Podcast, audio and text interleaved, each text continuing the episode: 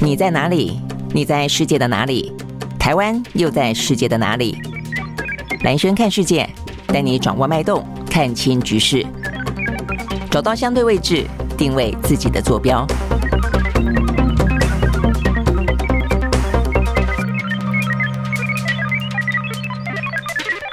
大家好，欢迎收看今天的兰轩看世界啊。那 OK，呃，过去这两天哦，突然之间哇，这个雨真的是下得非常非常的大哦。不晓得大家都还好吗？哦，都还平安吗？呃，因为这次最主要是因为泥沙台风的关系哦。那本来是轻度台风，后来又转为中度台风，然后呢，再加上呢这个东北季风哦，所以造成了共伴效应。所以你会觉得说，哎，这个台风不是从南边过去吗？为什么呢？是东北部哦，这个北部东半部地区的话呢，来的这个雨下得非常的呃这个凶猛哦。那所以我们刚刚讲。讲到是一个共伴效应所导致的，所以呢，呃，在昨天的话呢，气象局发布了超大豪雨特报啊。那事实上呢，呃，很多地方都陆陆续续传出来了灾情，尤其这次的话呢，宜兰啊，这个下的特别的厉害，很多地方都淹水了哦，呃，泡水车啦，哦，这个农田啦，呃，很多的这个呃房屋啦，哦，等等的话呢，都遭殃哦。那呃，除了这个之外的话呢，像是新北的汐止，还有呢基隆哦，还有些地方还甚至呢造成了土石坍方哦，爆发了土石流，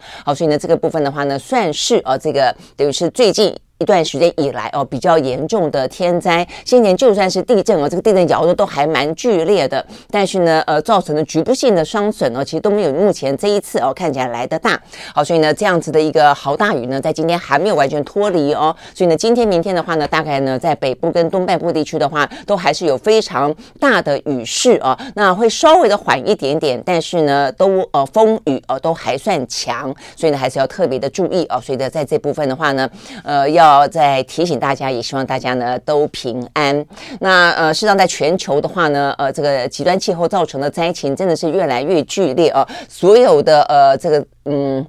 气候哦，都是可能呢，都比你过去想象中的，就一旦来之后呢，它所造成的强度哦，跟它造成的一些损害呢，都是翻倍的哦。呃，我想这个部分的话呢，是真的哦，我们在防灾的意识当中哦，必须要提高警觉，甚至呢，就呃个人、家庭跟一个城市呃一个都市当中的防灾，国家的这样的一个防灾体系哦，我都觉得可能必须要做一些更多的在观念上的转变哦，跟一些调整。那么要讲的是哦，这个在今天的话呢，奈及利亚。啊，这个奈及利亚的话呢，爆发十年来呢最严重的洪灾，它也就是下雨哦，但是没想到呢，这个雨呢彻彻底底的哦，这个下的呢淋漓尽致哦，所以呢才几天下来的时间，呃，就导致了哦，这个整个的他们总共大概人人口是两亿多人哦，但是呢这一次的话呢，说已经呃这个造成了六百多人丧生，一百三十多万人呢被迫的，因为呢这个暴雨洪灾的关系，必须要离开家园去避灾。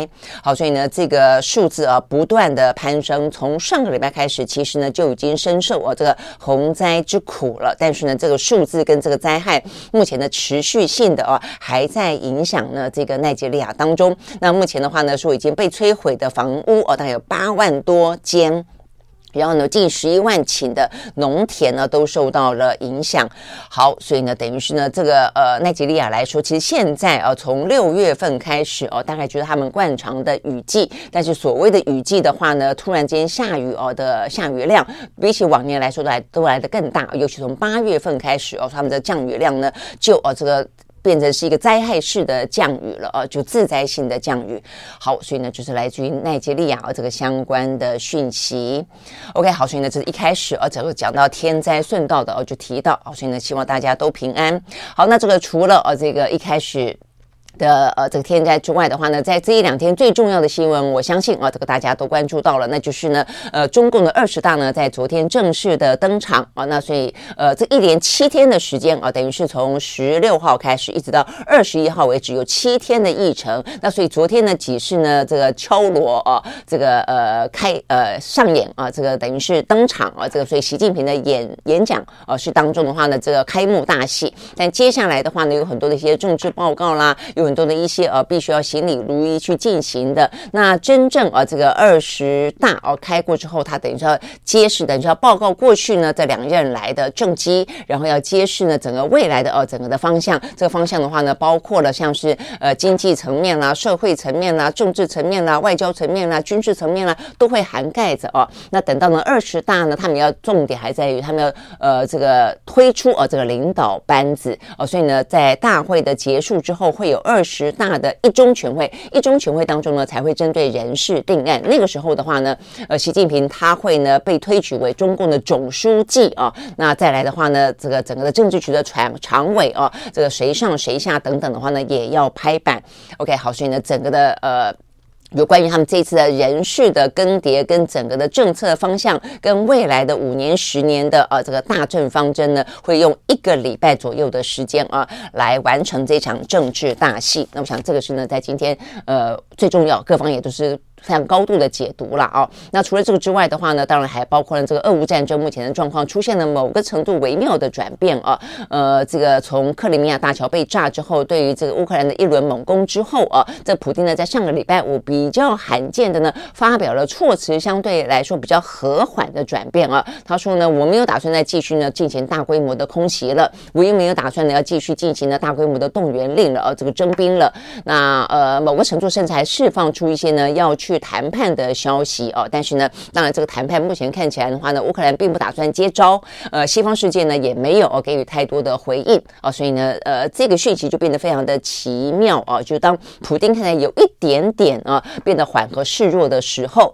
那么接下来西方世界或包括乌克兰到底要怎么样去去面对？那是一次的一轮猛攻哦，就把它给呃想办法。呃，获取胜利，然后用这种方式来结束俄乌战争，还是说呢，呃，这个对于普丁来说的话呢，有任何可能的是坐下来谈判的部分？我想这个部分也是蛮受到关注的。那今天的话呢，欧洲有两大事情啊。第一个事情的话呢，英国的新首相也不过才上任，呃，但是的话呢，他的整个经济措施非常的失败哦，导致他的财政部长的话呢，三十八天之内。黯然下台哦，这个在上边上个礼拜五发生的事情，所以这个礼拜目前看起来呢，他们保守党内呢暗潮汹涌啊，有说法是在这个礼拜之内要把他拉下台。再来的话呢，呃，法国爆发了呢，呃，这个非常大规模的街头抗议啊，这个示威游行啊，因为他们觉得经济实在太糟糕了，能源价格实在太高了，这个通膨呢跟这个。呃，这个工作的压力呃，工时过长，薪水过低等等啊，所以呢，这个部分的话呢，步步的进逼，而且呢，呃，这个周末也不过是呃开始的起声炮而已哦。这个十八号，也就是明天会有跨。呃，这个产业领域的大规模的罢工呢，在呃这个法国巴黎呢来上演哦。OK，好，所以目前看起来的话呢，全球真的是一个多事之秋哦。不管说就这个经济、就外交、就地缘政治、就政治来说，OK，好，所以我们很快的呢来看一下在这样的气氛底下的欧美股市哦。那待会儿我们再进入到每一个呃这个相关的主题。好，在上个礼拜五的欧美股市呢，显然的呃在这个状况底下，其实真的是都很难乐观了。真正的股票会上扬。阳通常都嘛是可能逢低买进啊，这个跌升反弹等等的啊，这个逢低布局。好，那呃，所以呢，这些消息目前看起来的话呢，持续的啊，当没有这样的一个反弹的力道的话呢，大部分也都是一个下跌的状况。好，所以上个礼拜五的话呢，美国股股市呢依旧是下跌的。好，我们先从道琼来看。道琼呢下跌了四百零三点八七点，收在两万九千六百三十四点八三点，跌幅是百分之一点三四。纳斯达克指数下跌三百二十七点八一点，收在一万零三百二十一点三九点，跌幅是百分之三点零八。S&P 500呢下跌百分之二点三七，另外呢，费城半导体跌了百分之四点四六啊，所以呢，这个跌幅呢也还算是不是不少啊。那这个欧洲的话呢，还算可以啊，这个跌升之后呢，稍微反弹，所以呢，上个礼拜五的欧洲三大指数呢都是小规模的上扬，德国呢上涨了百分之零点六七，英国涨了百分之零点一二，那发国呢涨了百分之零点九，OK，好，那这样的一个状况底下的话呢，在今天啊，这个呃，等于是开盘的呃台股哦，目前看起来也是哦，这个是下跌的。目前呢是跌了两百八十一点七五点啊，这个已经掼破了一万三千多点了，来到一万两千八百四十六点三七点。好，所以目前看起来的话呢，多半啊是这个半导体啦啊，这个领跌啊，半导体的双雄。目前看起来呢，早盘就已经大跌了超过了两百点哦。这边讲到的是呃台积电啊，这个还包括了。呃，像是台积电哦，说再度跳水，大跌了超过百分之二哦，个掼破了五日线，面临了四百块钱的关卡保卫战。那另外的话呢，联发科的跌幅也一样超过百分之二啊。那相对起来的话呢，红海呢还算稳健啊。这个最近它的话题还不少，包括它的电动车等等啊。OK，好，所以呢，这个是。呃，目前看起来台股的状况好，那所以呢，就整个的情况来看的话呢，确实啊，这个整个的呃经济衰退的讯息啊，这个其实不同的啊，这个国际的组织的一些预测都越来越。确认啊，这样的一个状况，那呃，不管是下修今年的或者下修明年的这个经济成长率哦，所以大部分的国家呃，不管怎么评估哦，有说一半以上的，有说百分之九十三以上的，都会在明年呢陷入经济衰退哦，那可能会足足一整年的时间。那 OK，那最近的话呢，美国的一些相关的。嗯，这个核心物价指数 CPI 啊，呃，显然的表现的啊，包括 CPI 本身跟核心 CPI 都一样啊。目前看起来的话呢，都让啊整个的市场相信十一月份的联准会应该会再次的激进升息三码哦。所以呢，在这个气氛底下的话，呃，目前来看啊，这个在礼拜五，美国的密西根大学所公布的消费的的的信心指数啊。虽然是优于市场预期，但是的话呢，对于长短期的通膨预期呢，都是呢来得更深的啊，所以呢，就是说还算是可以消费啊，就是说比预期的市场预期的呃来的，因为市场预期非常悲观啊，它比预市场预期来的高一点啊，但是呢，整个的对对未来通膨的担忧呢还是很高的，所以连带你也可以想到啊，这个对于整个金融类股啊，因为目前看起来照理说升息的话呢，对于金融类股呢是一个利多消息啊，大家可能都觉得很惨，不管是呃短期借贷，或者是说你的房贷等等，都会觉得呢很苦啊。但是呢，就金融业来说的话，应该是好消息啊。但是呢，整个的。呃，升息之后所带来的哦，这个呃消费的压力，包括呢经济的衰退，其实呢连金融业都呃很难的呃这个幸免于难啊。所以上个礼拜五是美国的呢金融业的财报日，那一天的话呢，有四大哦这个银行呢呃公布他们的财报，看起来的话呢。呃，这个忧喜参半啦，啊，这个几家欢乐几家几家愁。目前看起来的话呢，这个摩根大通还有富国银行呢，算是交出比较优于预期的成绩单啊。那呃，但是啊，说这个摩根斯丹利还有花旗的财报呢，却是大失所望哦。所以目前看起来，呃，说这个标准。呃，普尔的哦，这个成分股哦，就是比较中小型的企业，第三季的获利呢，只增长了，平均来看只增长了百分之二点四，创下呢二零二零年第三季以来的最惨哦。所以意思呢，不只是呢这个相关的呃备受瞩目的大银行、哦，目前看起来财财报呢差强人人意啊。这个中小型企业目前看起来也都是这个样子。那再像我们刚才特别提到啊，预估呢十一月份的话呢，应该还是可能会升旗三码哦，所以呢整个的气氛呢压力很重。那再来的话呢，还包括。我们刚才讲到的英国哦，英国的话呢，呃，真的是目前看起来呢，呃，这个刚刚上台的。特拉斯呢，很快的都不要讲没有蜜月期了哦，就一开始的话呢，当场啊，就是呢整个的呃支持度、信心度大崩跌啊，所以被被迫的他必须用换掉财长的方式啊来因应整个的变局。那甚至的话呢，先前本来不是说要这个降低啊，这个要减税的吗？这个减富人税部部分的话呢，踩踩刹车。那甚至的话呢，又来了一个大逆转啊，这个上个礼拜五宣布他要呃提升啊这个相关的公司税跟企业税，哦，所以。本来一开始在他这个保守党内的党魁选举的时候，他是高举着减税大旗的啊，结果呢，没想到才上来之后呢，不但是原本的减税方案没了，还加税啊，所以你就会知道说呢，这样的一个震荡有多么的大。好，所以呢，在上个礼拜五啊，这样的一个呢，第一个。呃，这个 fire 掉财政部长，第二个呢，呃，整个的它的相关的财政的政策又一次的呃这个大转弯之后，呃，市场当中呢激烈震荡啊，说这个英国的债市礼拜五暴跌，那呃牵动到的啊，这个美国的十年期的殖利率啊，这个美债殖利率也连续两天突破百分之四啊，OK，好，所以呢这些部分的话呢，都是我们看到啊，这个跟。国际的呃，这个财经比较有关，欧美股市有关的消息。好，那呃，刚才讲到的呃，这个四家大银行，他们大概各自的财报是怎么样啊？这边提到的是，呃，摩根大通跟富国还不错嘛，哦，那这个摩根大通的话，它是说，呃，这个受惠于这个利率上升嘛，啊，这个摩根大通创下有史以来最高的单季的利息的净收益。那但是它的获利还是年减百分之二十了哦，但是呢，至少哦，这个单季的利息收益还不错哦，那所以呢，这个部分是支撑它的上扬。那富国银行的话呢，是说它随着经济放缓，它也增提了一些准备金的呃这个决定，也削减了第三季的获利哦，但是整体的营营收呢还不错，还是超乎预期的。那这个摩根斯丹利跟花旗呢，则是啊这个。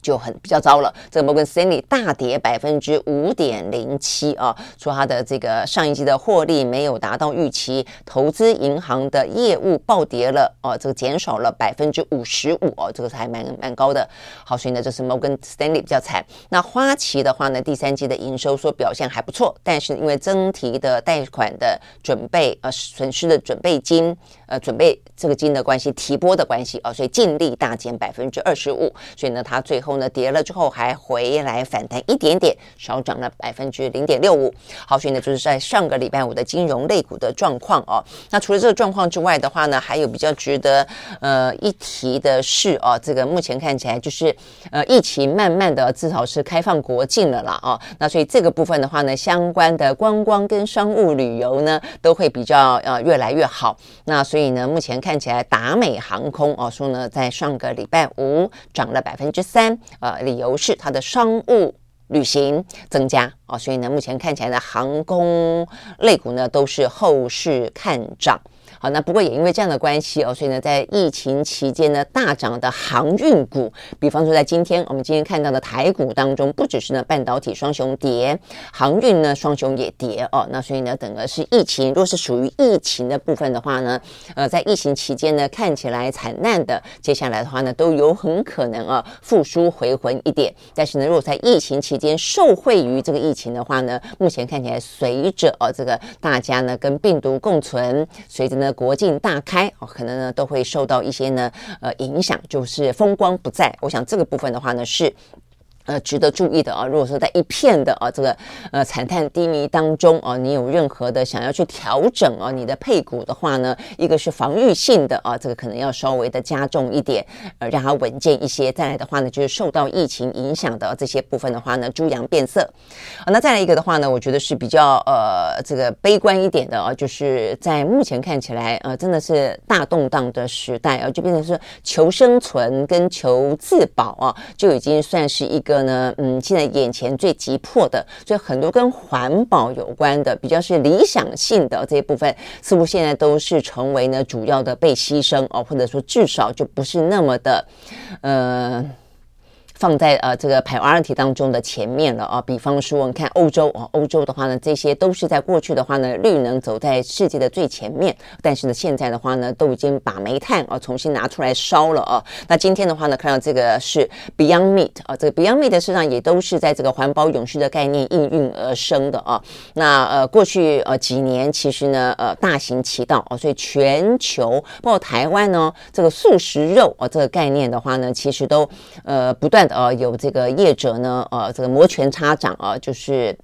呃，来希望呢试试啊，这个市场的水温啊，实际上大家呢接受的程度呢，本来也都是越来越高哦，吃这个环保素的或者环保蔬食的也越来越多。好，但是的话呢，这个 Beyond Meat 在上个礼拜五呢，它的股价暴跌百分之九点七一，接近一成。那它最主要的话呢，是因为目前看起来确实啊，好像这一波。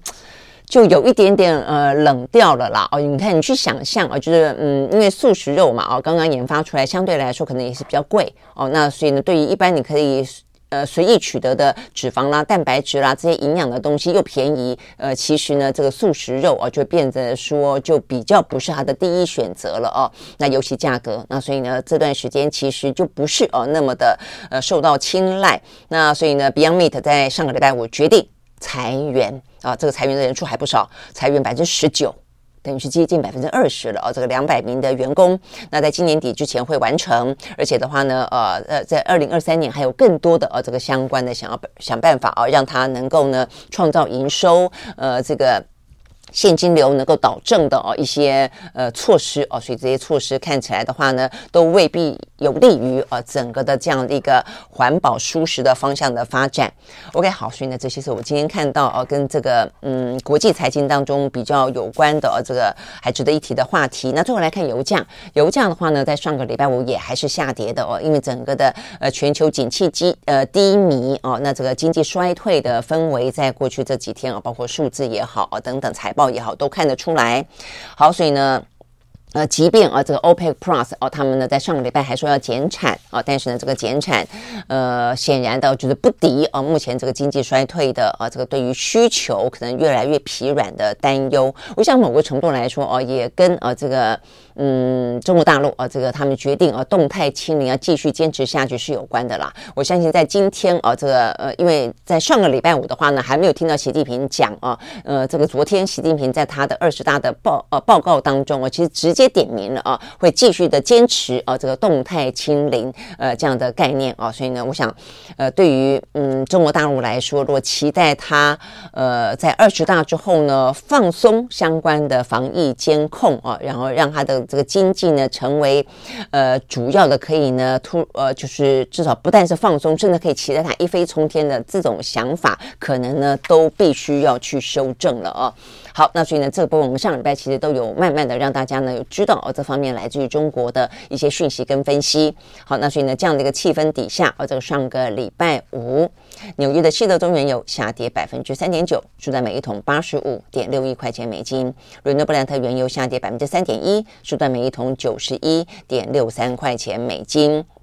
好，那所以呢，呃，看看嘛，因为这个十一月开始哦，是这个 OPEC Plus 啊，他们要减产的开始哦，那所以呃，这个经济需求的低迷，呃，不断的呃，这个呃灌压哦，这个。油价对于一般大众来说当然是好的啦，哦，但是呢，这个 OPEC Plus 就不断的去支撑油价哦，那所以会支撑到什么程度？呃，不知道哦。那我看这个油油价的市场分析啦，啊，他们认为呢，短期之内可能可以呢，呃，支撑在油价在七十块钱美金，呃，到八十块钱美金左右。嗯，那如果是这样子的话呢，呃，油价可能看起来会反弹一小波，那因为他们减产的关系，但是呢，可以支撑多久啊？可能就要。看啊，这个长期的经济趋势跟 OPEC Plus 哦，他们接下来的一些呃调节的做法了啦哦。OK，好，那所以呢，这个部分呢看起来，呃，当然还包括中国大陆哦这样的一个风控的呃部分，呃经济啊、它这样的一个复苏的力道。OK，好，所以呢这一部分是跟油价有关的话题。好，那看完呢这个国际的哦个比较跟财经有关的话题之后，我们刚刚讲到了。就是呢，呃，这个包括像是疫情啊，这个持续性的啊这样的一个风控啊，讲到的就是中国大陆啊，所以中国大陆的目前到底二十大啊重点在哪里啊？那看我们现在呢就来跟大家来说明啊几个呢重要的必须要知道的重点。好，首先我们当然知道，对台湾来说最关心的当然就是说呢，呃，在这个习近平他大概有一。一个小时有五十分钟左右的演说，好长啊！但是呢，这个比起他们过去的几十大、几十大来说，已经算短的了哦。因为他们以前的话呢，都是书面报告，然后呢就口头报告照念，所以念到呢，大家都这样子昏昏欲睡啊，这个有点支撑不住的感觉。但是呢，今年的话呢，呃，算是习近平第一次吧。哦，他就是说书面报告是一回事哦，所以书面报告呢七十二页哦，但他口头报告呢稍微精简，在精简之后呢，也是有接近两个小时这么长啊，这样的一个呢铺排哦。那他当然说的部分呢，有关于他过去的呃两任来的政绩如何哦，那呃也包括他接下来呃几个关键的呃这个。主题哦当中呢，他的一些看法。那事实上呢，在讲到过去的呃，这个呃，执政十年的报告确实哦，这个中国大陆在过去十年当中，就经济的角度来看的话呢，是飞跃性的成长哦，是确实没话说的哦。就他这边呢，呃的数字，比方说 GDP，它啊从人民币的五十四兆。翻倍到了呢一百一十四兆元，稳居世界第二啊，就它是成世界的第二大的经济体了。那呃，成为一百四十多个国家跟地区的主要贸易伙伴。那另外的话呢，货物贸易的总额也居世界第一啊。那另外的话呢，共同富裕等等呢，都是呢这个习近平拿出来啊谈到他的一个政绩。那事实上，我觉得呃这点确实是事实，就是说当它的经济呢看起来是一个呃非常啊这个繁荣性的发展。然后，而且是呃，包括一些中产阶级大幅度的呃，这个嗯涌现。然后的话呢，呃，拥有一些呢，他们过去的呃前几代人很难去想象到的一个富裕的生活。我认为这是支撑习近平可以敢。说他要去延长任期，而且呢，目前看起来的话呢，应该没有任何悬念的最主要的原因哦。那 OK，但是问题在于说呢，当他握有了更大的权力之后，目前看起来的话呢，已经引起美国的高度的关注哦。那甚至在上个礼拜呢，美国也是一个非常重要的，我们刚刚特别提醒它的重要性哦，就是在这样的一个世界的局势非常复杂的当口哦，他把这个美国的国家战略安全报告里面。定义中国大陆是一个呢有能力，而且有企图心要挑战呃这个要改变国际秩序的美国的竞争者哦，所以你会看到呢在这个状况底下，呃这个中国大陆的经济还可以如同过去十年一样这么的快速的发展吗？这是第一个问题。那第二个问题就是好，如果没有那么快速的发展的话呢，习近平所希望获得的权利跟他目前得到的权利会这么的顺遂吗？所以我觉得这是第二个重点哦。所以这个第二重点就要谈了，就是说接下来的话呢。他在这一次的报告当中，我想呢，国内呃，就是国际之间啊，包括台湾这边的很多的观察，呃，都指向于他其实在意识形态的管控上，在政治权力的呃独霸上，显然的哦、呃、是更加的来的呢，更加的紧缩了哦。所以呢，这个部分的话，比方说他在这个他的呃这个报告当中啊、这个报告当中，他特别呢呃比起过去来说，我看这个分析讲到说呢，呃。中共那么多年来的政治报告，没有一次像这一次一样大谈意识形态。哦，所以呢，他这边有特别的一个章节，就是我们要坚持马克思主义哦，在这个意识形态领域的指导地位的根本制度，而且呢，要呃建设一个具有强大凝聚力跟引领力的社会主义的意识形态，要牢牢的掌握住党对意识形态工作的领导权，全面落实意识形态工作责任制啊，就是一个特定章节一直反来覆去强调啊这个意识形态，而且很久很久没有拿出。来讲的马克思主义哦，在目前看起来又被习近平拿来特别强调，说呢，中共哦是一个马克思主义的政党，是立党立国、兴党兴国的根本指导的呃思想。等等啊，那强调说是工人阶级领导的，是工农联盟为基础的等等啊，那呃，甚至还讲到说呢，他们要全面的依法治国，是国家治理的一场深刻革命啊。所以呢，过去讲到了很多的经济改革，在这一次的话呢，经济的改革琢磨不多了，呃，取而代之是政治的革命啊。所以这个部分的话呢，看起来全面的抓党权，然后呢，呃，而且呢，再次的强调说呢，呃，中国未来要有一个中国式的现代化，那什么叫中国式的现代化呢？就是一个呢，呃，以这个中国，呃，以中中国共产党啊为最主要的啊这个。执政啊，在这个中国共产党的领导之下啊，要团结他们的各国各族了哦，那就是呃全面建成一个社会主义现代化的强国，然后呢全面推进中华民族的伟大复兴等等啊，所以呢听起来，我觉得这个部分是蛮值得注意的，就是他在政治面来说，呃，习近平他顺利掌权之后，掌权要干嘛？哦，所以他这个掌权相当程度还更巩固他们党内的呃这个共产党的领导地位，而且可能会更加强意识形态当中当当中的掌控哦。所以呢，他过去其实就有过说什么呃各方各面都要全面信党嘛，连媒体都信党啊，信党就是比如说我姓蓝哦，他姓党 是这个信党的意思啦。所以意思就是说，就是以党为最主要的呃。信仰为为唯一的依归哦，我想这个部分的话呢，是在政治上面蛮值得注意的哦。那 OK，所以呢，这个部分呢，所以呢，在这个气氛底下，我觉得在今天有一个蛮呃，在这次二十大有一个蛮诡异的氛围哦，就是说呃，显然的，他在内部呢呃强呃比较是一个嗯更大的一个强力的哦这样的一个呃主导哦这样的一个呃比较像是我觉得更集权统治的这样的一个状况啊，其实内部。的压力锅有多大？呃，这个部分你很难想象啊。竟然在二十大的召开前，呃，对他们来说的话呢，会如何的滴水不漏，想要去铺成一个呃，不要讲平顺了啊，甚至呢是一个呃和和平的欢庆的，然后呢呃共同凝凝聚在啊这个习近平的。呃，这个呃，习时代的哦，这个领导当中，竟然竟然会在他们的北京高架桥上有个叫四通桥，竟然挂起了点名批评习近平的抗议布布条，这点真的是还蛮。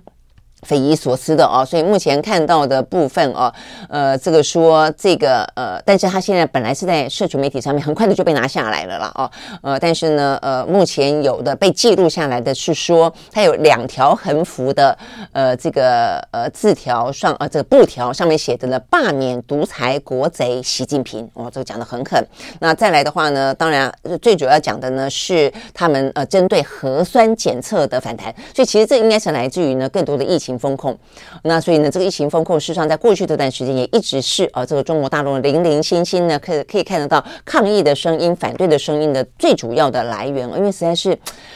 风控的太严了哦，真的是他对于整个的人权也好，对于人民生活的啊这个剥夺也好啊，只要是一几几个人啊，这个中标哇，这个全面性的啊就要进行风控。好，所以呢，这边看到的是他们说，他们呢，呃，要这个不要风控，要自由。哦，所以呢，这个部分就是讲到哦，这个核酸监测哦，我看他们这边讲到说，不要核酸要吃饭，不要风控要自由，不要领袖要选票。不要谎言，要尊严；不做奴才，做公民。哦，所以呢，中间的话呢，呃，直指的是跟呃核酸封控啊、哦、这些事情有关。但是呢，当然也讲到了，不要领袖，要选票，是讲到的是一个民主化的部分哦。OK，好，所以呢，这个部分的话是非常罕见啊。那甚至呢，他们上面还在桥上呢，呃，烧起了呃阵阵的浓烟哦。所以呢，如果说大家看得到的话哦，这个是呃。剩下来的这个截图了哦，这个目前可能要去查也不一定查得到。这个部分就是这边有横幅，大家有没有看到啊？这个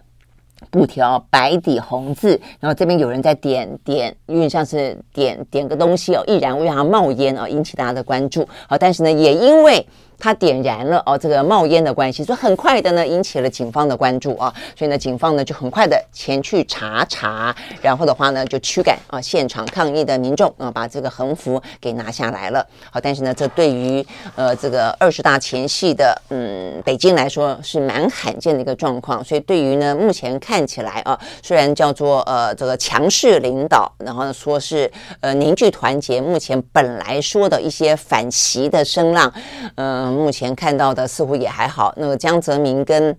朱镕基是因为真的年纪太大，九十几岁没有出席哦。但是像胡锦涛啦，满头白发哦，也还是坐在呢这个习近平的旁边。呃，所以呢，这个部分呢说，呃，在闷锅里面烧的呃这个反对声音到底会有多大，会怎么样子影响到呃这个未来，或者是它换来更多更强制性的呃管控？我想这个部分呢是还蛮值得观察的。好，所以呢，这是第一个有关它政治面的部分。那大家关心的呢，当然就是接下来就外交面跟对台了哦。这外交面的话呢，这个部分跟中国。呃，跟美国之间的斗争啊，我相信呢是非常的会影响到啊，此时此刻以及未来的，你不要讲说什么十年二十年了啊。好，那所以呢，这个部分事实上也就是呢中呃美国他们的这个战略安全报告当中所标示的，未来十年之间大概唯一的对手就是中国大陆了哦。那所以呢，在这个状况底下啊，也就是在美国才发布他们的战略报告之后，习近平在他的政治报告当中，他怎么谈到有关于所谓的霸权跟中美？啊，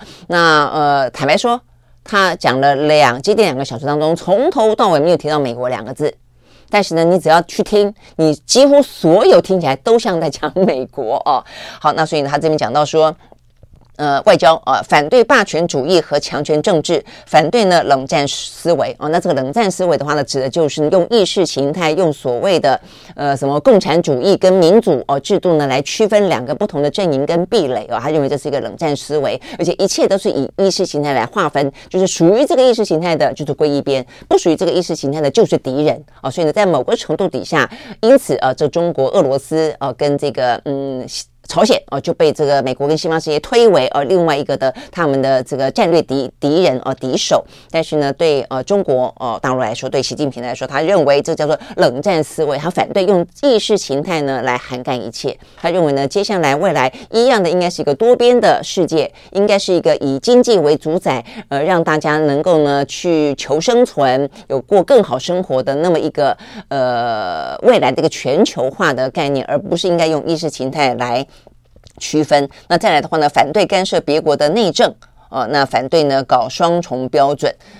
这个听起来是不是像在讲美国？所以这个部分其实讲到台湾会会更明显了啊。那再来的话呢，针对啊这个美国的战略报告当中所认为的啊，他们对于中国的崛起充满了觉得有威胁感啊。但是呢，习近平说他永远不称霸，永远不搞扩张啊。所以这是呢，习近平作为呢呃这个第三任的领导人，他对于中国呃这样的一个呃角色啊，他的一个所谓的承诺吧啊。那 OK，所以呢，这个是部分是外交的部分，是中美啊这个两大 G two 啊，到底呢是怎么样子的一个呃局面？在美国的解读当中，美国的定义当中，呃，中国是敌人；但是在中国大陆这一次习近平的的定义当中，他不跟你玩这个游戏哦，所以他不进到你的呃这个思维逻辑里面，他另起一套，他说我们不搞。这个霸权，我们也不搞冷战思维，我也不想跟你搞对立哦。所以呢，这个部分的话呢，美国会怎么样接招哦？那或者他怎么样去去对于美国跟他所嗯，因为战略报告所接触出来的，想要去拉帮结派形成的一个西方壁垒，中国怎么突破？我觉得会是接下来可以去观察的地方。好，那当中的话，科技当然是一个非常主要的主战场哦。那这段时间，美国呢，呃，就已经看起来真的是。呃，要把这个中国的呃科技，尤其是高科技，尤其是一些比较是属于先进的呃这个科技的话，是要往死里打的啊。那这部分的话呢，呃，习近平也非常的直接啊，他也针对这个高科技，他说坚决打赢呢关键核心技术的攻坚战。要增强呢自主创新的能力啊，好，那你不卖给我晶片，我就自主创新。不坦白说啊，这个中国大陆的自主创新晶片这个部分，其实要追赶的话，蛮吃力的，还有蛮大的一个落差哦。所以呢，当呃它的材，因为现在目前的话，包括原料哦，原料技术跟设备，其实是都是牢牢掌握在西方啊这个阵营当中哦。所以他自己的话，要增强自主创新能力啊，呃，会是一个蛮具挑战的目目。标啊，但是目前看起来，至少他们是非常坚定的认为这个这场仗啊是非打赢不可，或者要打下去不可的了啊。所以呢，这是跟科技有关。那再来的话呢，呃，就是呃对台了。好，所以对台这部分的话呢，是今天啊这个台湾在各报的头版头条，我想都是啊最关注的这样这个相关的呃部分啊，就是不承诺啊这个放弃使用武力。好，那但是的话，哦，那在《中国时报》就是前面一句话叫“尽最大努力呢来争取和平统一”。OK，好，确确实哦，这两句话是要看放在一起讲的啦，哦，那呃，他的话就是这样子说哦，就是说他其实会呃，这个非常的嗯坚定的哦，这个坚定的，他就说呢，坚持贯彻新时代解决台湾问题的总体方略，然后呢，呃，坚定不移的推动。同意大业，那但是怎么同呃推进呢？始终尊重、关爱、造福台湾同胞。继续致力于促进两岸的经济文化交流跟呃合作等等啊，这个促进两岸同胞的心灵契合。那他再次强调说呢，解决台湾问题是中国人自己的事情，由中国人自己来决定啊。然后呃，我想这个话就会要提到，就中国人自己意思就是说，你外国势力不要插手。OK，所以呢，就是他刚才在在讲到外交，就反对干涉他国内政，就这个意思啊。所以他从这边就讲到说，他绝不承诺放弃使用武力。要保留采取一切必要措施的选项。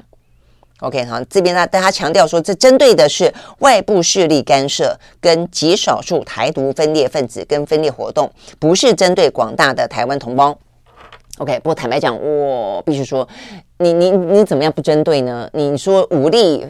武力统一，你针对的是少数的台独分子，然后你打的时候只打。台独分子嘛，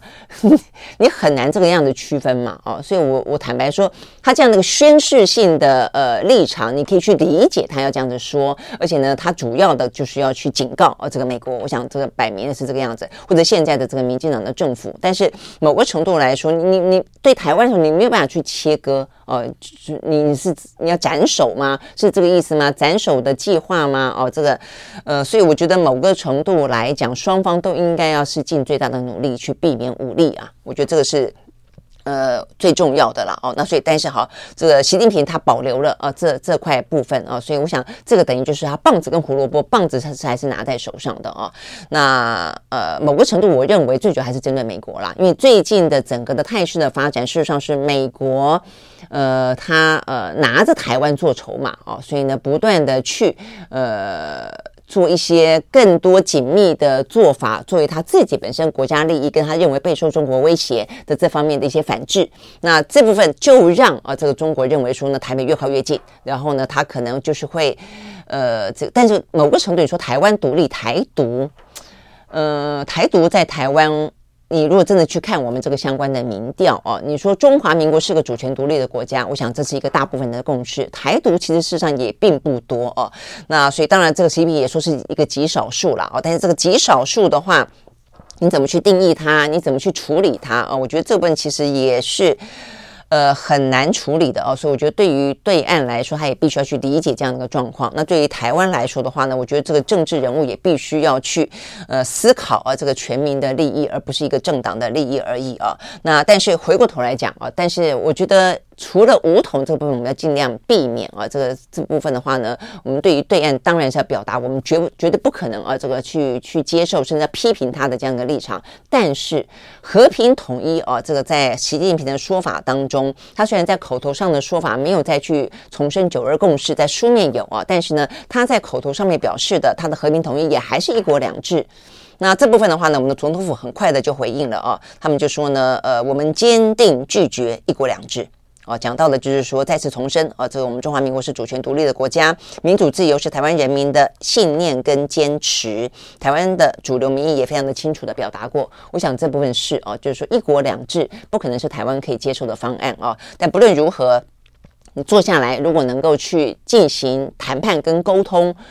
所有事情都可以谈啊，至少是建立一个呢，不要误判，而且是一个比较善意的呃沟通的平台的话，还是呃这个可以去努力的啦哦。OK，好，所以呢这个部分的话呢是啊，在这个习近平的这次的政治报告当中蛮重要的一块啊。在过去的话呢，其实台湾啦、港澳啦，在一个比较呃平静无波的时候，都放在蛮后面的时候讲哦。但这一次的话呢，呃有这个。这个记者媒体去算啊，他在第七分钟的时候呢就已经出现了，所以台湾问题被拿到很前面来谈。那我想，因为台湾问题连接到的就是背后跟中美之间啊这个斗争啊有关的话题。OK，好，所以呢这个部分呢，习近平也再次强调，这是一个重大的斗争啊，所以呢这个部分是必须要用新时代的这个解决台湾问题的总体方略来应应的啊。好，所以我想这个部分的话呢，嗯，就是呃，如果可以尽最大努力争取和平统一哦，是最好。但是呢，呃，他所谓的和平统一，如果是一国两制的话，我觉得这部分真的是还有待商榷，你不能够那么的一厢情愿。那再来的话呢，就是对于台湾来说，你必须要尽量的去降低给对方借口武力犯台。哦，就是他，他并不排除这个选项，我们必须不让这个选项出现，这就是台湾的责任了。我觉得双方互有责任啦。哦，OK，好，所以呢，这是我们今天看到哦，这个几个比较重要的哦，这个相关。呃的议题哦，就我们刚才讲到，包括的是呃它的一个所谓的中国式的现代化是什么样的概念，然后它对内呃是什么样的一个状况，在外交部分的话呢，它又是一个呃怎么样子看待中美霸权？那它对于呃疫情来说的话呢，是坚持动态清零。我想这个对于经济来说，全球经济来说，在未来这一年的逆风来说，会是蛮重要的了哦。那再来一个的话，就是我们刚刚讲到的对台，我想这个对台的部分的话呢，也是一个。蛮呃重要的啊，这个部分好。所以呢，呃，这个大戏啊会一走七天啊，所以有任何呢更新的一些相关的说法，我们都会持续的为大家来关心、来解读。好，所以呢，这个部分呢是啊我们看到的中国的话题。好，那接下来的话就就要看俄乌了哦。这个俄乌的部分的话呢，现在看起来状况有点点诡异了哦。就是第一个，呃，这个就。双方的这个炮火来说的话呢，还是非常的呃这个猛烈啊。目前看起来的话啊，这个乌克兰的反攻呃持续性的进行。那呢，在乌南跟乌东哦都有一些呃你说是斩获吗？是这个样子啊。但是呢，比较让大家觉得有点点担忧的是，呃，本来呃这个美国呢不提供哦，它这个武器是可以打到哦这个俄罗斯本土的。但是在过去这个周末的话呢，俄罗斯的本土呃开始呢有。有遭受攻击的迹象了哦，所以呢，这是乌克兰干的吗？那如果这个样子的话呢，会不会呃，这个普丁也好不容易看起来呃语态变得比较缓和一点啊？但是呢，乌克兰如果说啊直接炮击攻击了呃这个俄罗斯本土的话，会不会又引来另外一波的呃危机？我觉得这边应该要去观察一下，因为这个地方的话呢是处在处在俄罗斯跟乌克兰。乌克兰接壤的俄罗斯的土地哦，它叫做贝尔格罗德这个地方。那这个地方的话呢，哪里重要呢？它是一个军事的训练场。而且它也是呢，这个俄军重要的补给路线啊，所以呢，很多的俄军要出发啊，前往呢这个乌克兰之前，都集结在这个地方待命跟进行训练。那呃，在过去这个周末啊，他被遭逢到了说是恐怖攻击，造成了十一个人死亡，十五个人受伤。现场的话呢，有两个枪手，那这个两个枪手的话，当场被击毙啊。那这个枪手是哪里来的？是乌克兰派来的吗？目前消息就是非常的纷乱啊。当然他们。对俄罗斯来说，就不排不排除是俄罗是乌克兰嘛，哦，但是目前也有一个呃，看起来是。消息人士指出，哦，说这两个枪手呢是独立国协的成员。那独立国协的话呢，就是前苏联的一些加盟国了，哦，这些卫星国了。那如果是这样的话，应该应该事实上呢是站在俄罗斯那边才对呀，啊，因为如果是志愿军的话，就是过去这段时间他加入了，啊，就代表乌俄俄罗斯加入了俄乌战争，帮俄罗斯去去去打仗的。那有一说就是说，这些志愿军他们在受训的时候，因为他他们这两个枪手是来自于塔吉克，是信奉呢伊斯兰教的，所以跟当呃在场的其他的俄罗斯信奉东正教的军人发生冲突，然后一言不合就拿起枪来行凶。那如果这个样子听起来就是意外啊，就比较至少是非非呃这个俄乌之间的恐怖攻击了啊。不过 BBC 也报道哦说呢，这个贝尔哥罗德这个地方其实他们的机场。呃，也遭到两枚飞弹攻击，至少造成三个人受伤。那这个部分飞弹就不会是一般的人可以给给可以发射了了哦，就比较会是指向是乌克兰政府。好，所以呢，等于是在过去这段时间。呃，等于是呃，俄克里米亚大桥被炸之后的话呢，俄罗斯发动了一轮的呃这个空袭猛攻哦，在乌克兰的统计当中说已经发射了上百枚的飞弹了哦，但是现在看起来似乎乌克兰方面也开始去攻击俄罗斯本土了。OK，我想这个部分的话呢是还蛮值得观察的。哦，那再来一个，就我们刚才呃有讲到说，在上个礼拜五的时候哦，其实呢，呃，这个。嗯，普丁啊，普丁的说法是哦，这个其实他呃并不打算啊，这个过度的继续的啊，这个进行相关的攻击哦，所以他的意思说他不会有更激烈的轰炸。然后呢，他也特别提到说呢，呃，这个部分的动员令在两个礼拜之后呢就会要结束。嗯，OK，好，所以呢听起来哦，好像呢这个嗯。情势有点缓和呢，更何况周边啊，就不断有讯息说，呃，事实上呢，他是愿意进行谈判的啊。但是呢，这个讯息非常的混乱啊，就在于说呢，话是这样的，虽然说啊，但是现在啊，我们还看到呢，这个《华盛顿邮报》是在过去这个周末期间的时候呢，俄军、俄罗斯的军警在街头上随便抓人去干嘛呢？去当兵哦。所以如果说你说两个礼拜之后就。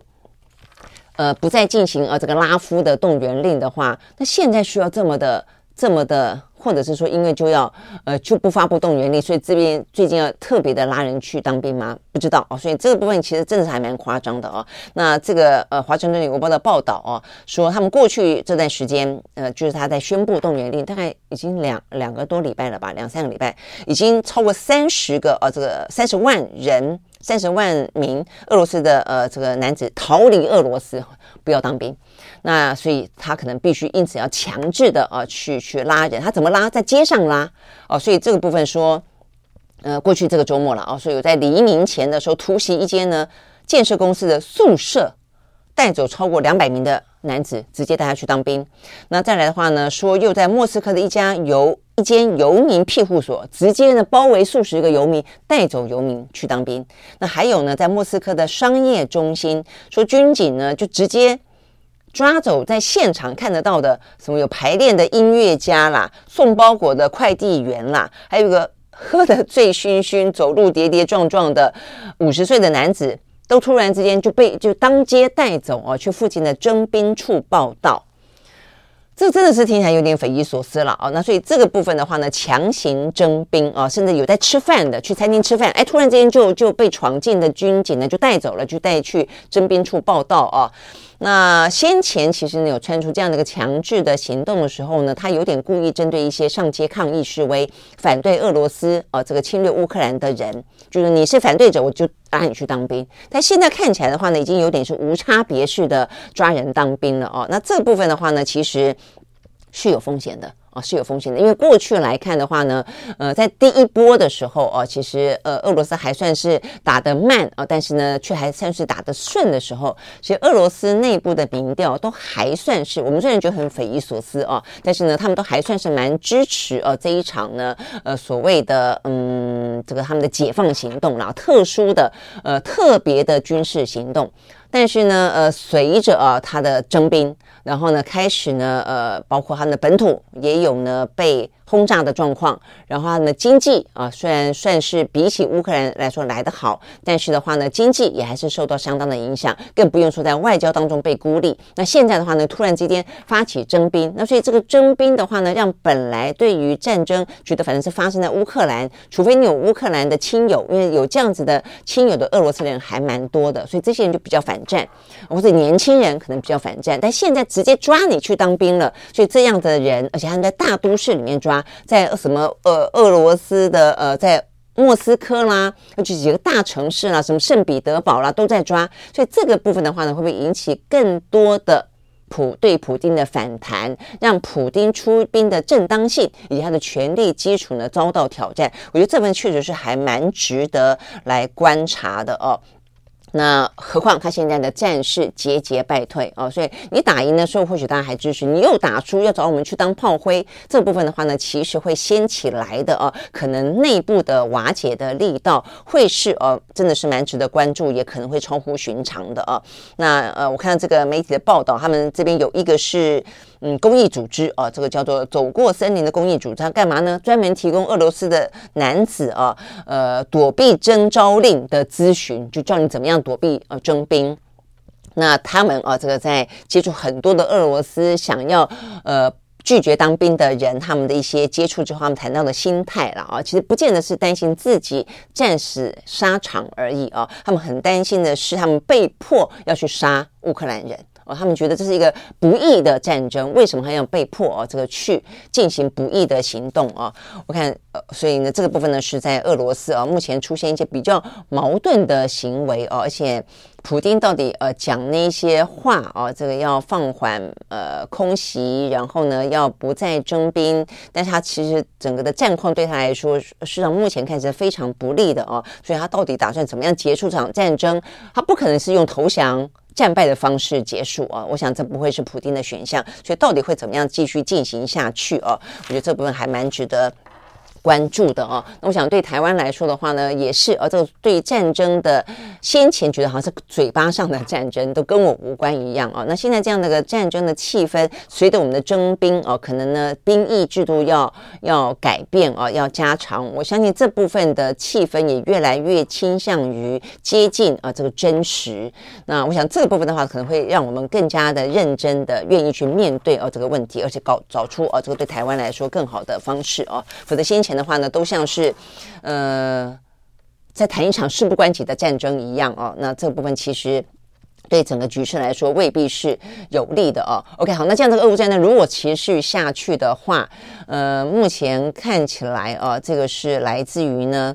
呃，这个是联合国儿童基金会呃的数字。总而言之了啊，这个不只是呃乌克兰啊，这已经有七百六十万人哦逃离了哦，呃难民，呃还包括了这个东欧跟中亚暴增了四百万名的贫童哦，很多都是呃这个战争的关系，呃俄乌战争关系导致的。我们也讲到了什么能源危机啦、通货膨胀啦、物价啦、粮食中断啦等等等啊都有哦，所以意思就是说呢，这个所造成的危机跟沉重的负担。正在由儿童来承担啊，所以呢，就是联合国的儿童基金会所担忧的。那再来的话呢，是一个前美国驻欧的司令啊，他认为呢，俄罗斯的军队犯下了非常多的错误。呃，他觉得如果这个局势继续下去的话呢，二零二三年的夏天。明年夏天，乌克兰很可能可以收复克里米亚半岛。OK，那如果这样子的话，第一个代表的是战争会继续打到明年；第二个的话呢，呃，担心哦，这个俄罗斯会不会有任何的狗急跳墙啊，这个困兽犹斗的呃做法？好，所以呢，这是有关于目前看得到的。跟俄乌战争有关的讯息。好，那最后呢，看两个啊，这两个的话呢，就是我们刚才讲到第一个英国。好，英国的话呢，目前看起来在上个礼拜五的时候，特拉斯呢 fire 掉他的呃财政部长三十八天 Quanton。好，那坦白说啊，这个很多的政策是他自己提出来的啊，但是显然的，这个财政部长呢是替罪羔羊。那呃干了三三十八天被赶下台之后啊，他的呃财政的政策哦又第二次的大逆转，本来要减税的，现在改成要加税，呃要加。加企业税啊，但是目前看起来似乎并没有能有效的。呃，阻止啊！目前看起来党内的倒戈的声浪啊，因为呢，这个 Quanton 下去之后呢，他找了谁去接任当财政部长呢？杭特，Hunter 呢是呃过去呢在呃英国的内阁当中担任过外交部长，也担任过财政部长的啊，所以他带找他来当。那重点在于说，Hunter 先前呢在这一次的保守党内党魁的选举当中，他不支持特拉斯的，他是支持苏纳克的哦，所以很明显的这个呃特拉。他是已经在做一个政权保卫战了，他把党内的反对派的人士纳进他的麾下，想要去缓解啊这个反对派的声音啊，就是你看我找你的人来了啊，而且我几乎把很多权力都交给他，那是不是可以让我呢避免呃下台这样的一个危机？是不是有效？不知道哦。但是呢，目前呢，美国的《每日邮报》报道，呃，英国的执政的保守党已经有超过一百名的国会议员准备向他们的党团主席提交。对于特拉斯的不信任案，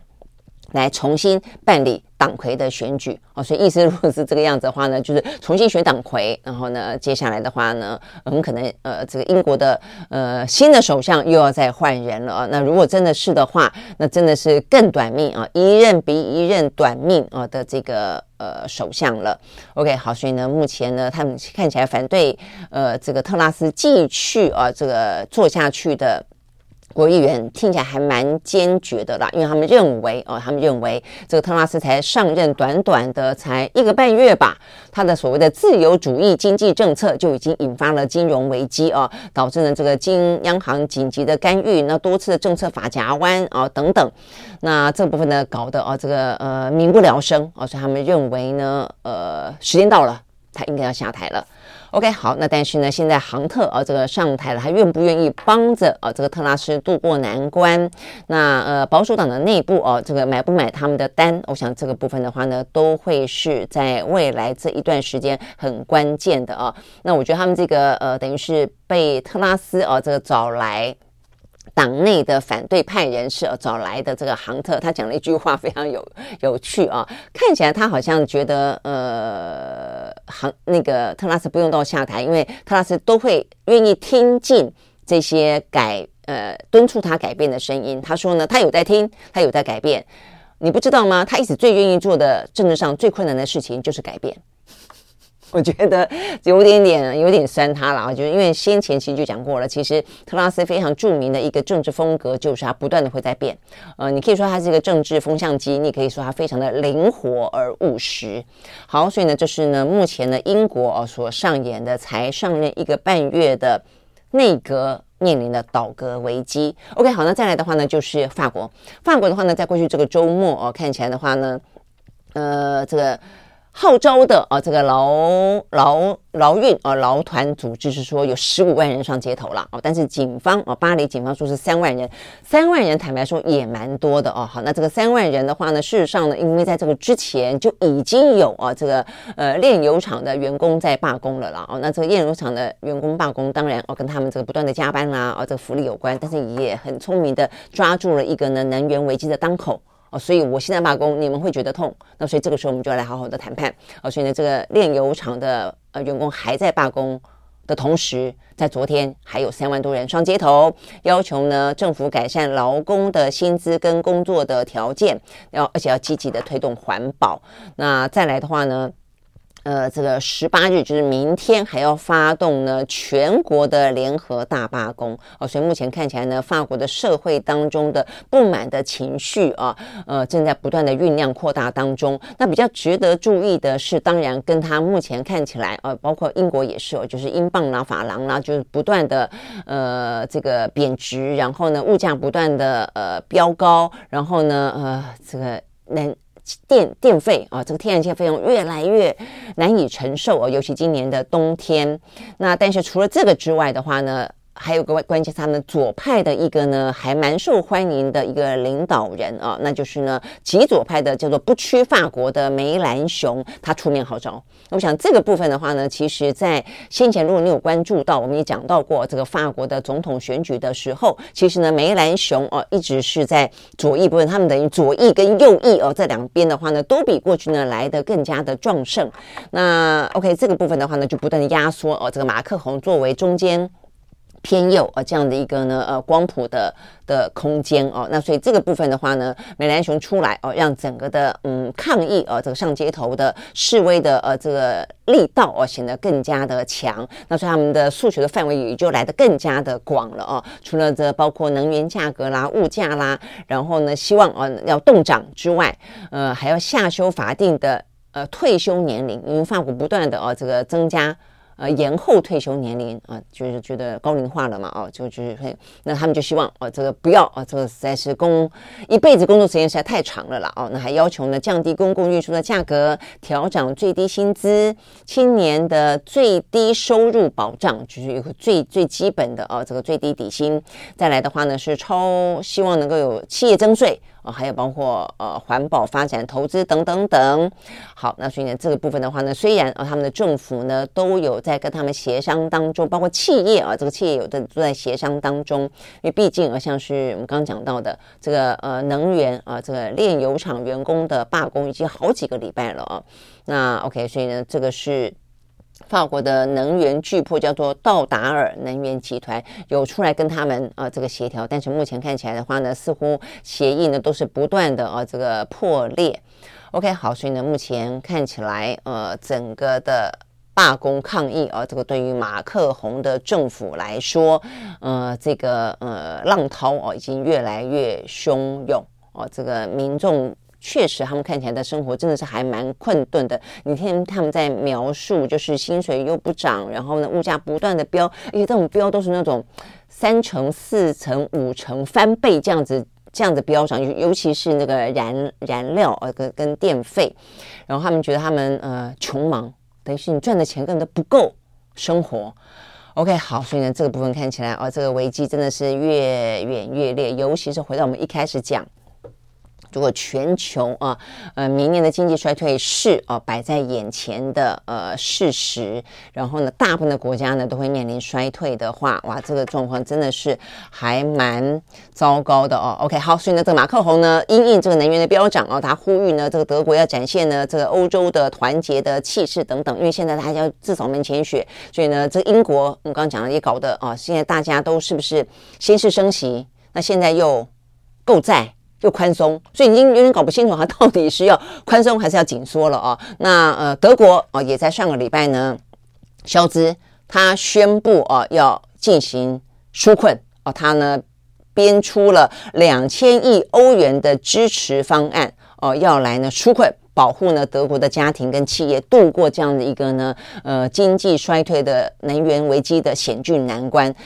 但是所以当你德英国这样做，德国这样做，那你说法国不做吗？那难怪法国人要上街头哦。所以我想这个部分就是为什么马克龙就就出来自己的问题，他是跳出来骂德国，要要德国要团结，就大家要一起。我们的政策要一起，你们自己这样子，那我怎么办啊？有点这个意思。但是，所以我就说，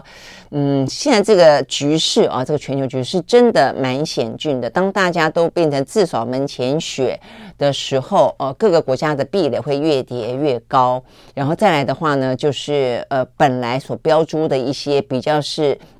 希望对整个的呃地球哈，对于下一代是比较好的一些环保的啦、永续的啦等等的，现在都在生存的当口上，都会逐渐的被放到一边，或者甚至是会被牺牲。好，所以呢，这是目前我们看起来面对的一个局势哦。OK，好，所以呢，这个部分的话呢，都嗯非常越来越复杂，所以呢，呃，这些状况都持续的在发生，所以我们会持续为大家关心跟解读。我们今天的时间到这边告一段落喽，时间到了，明天见，拜拜。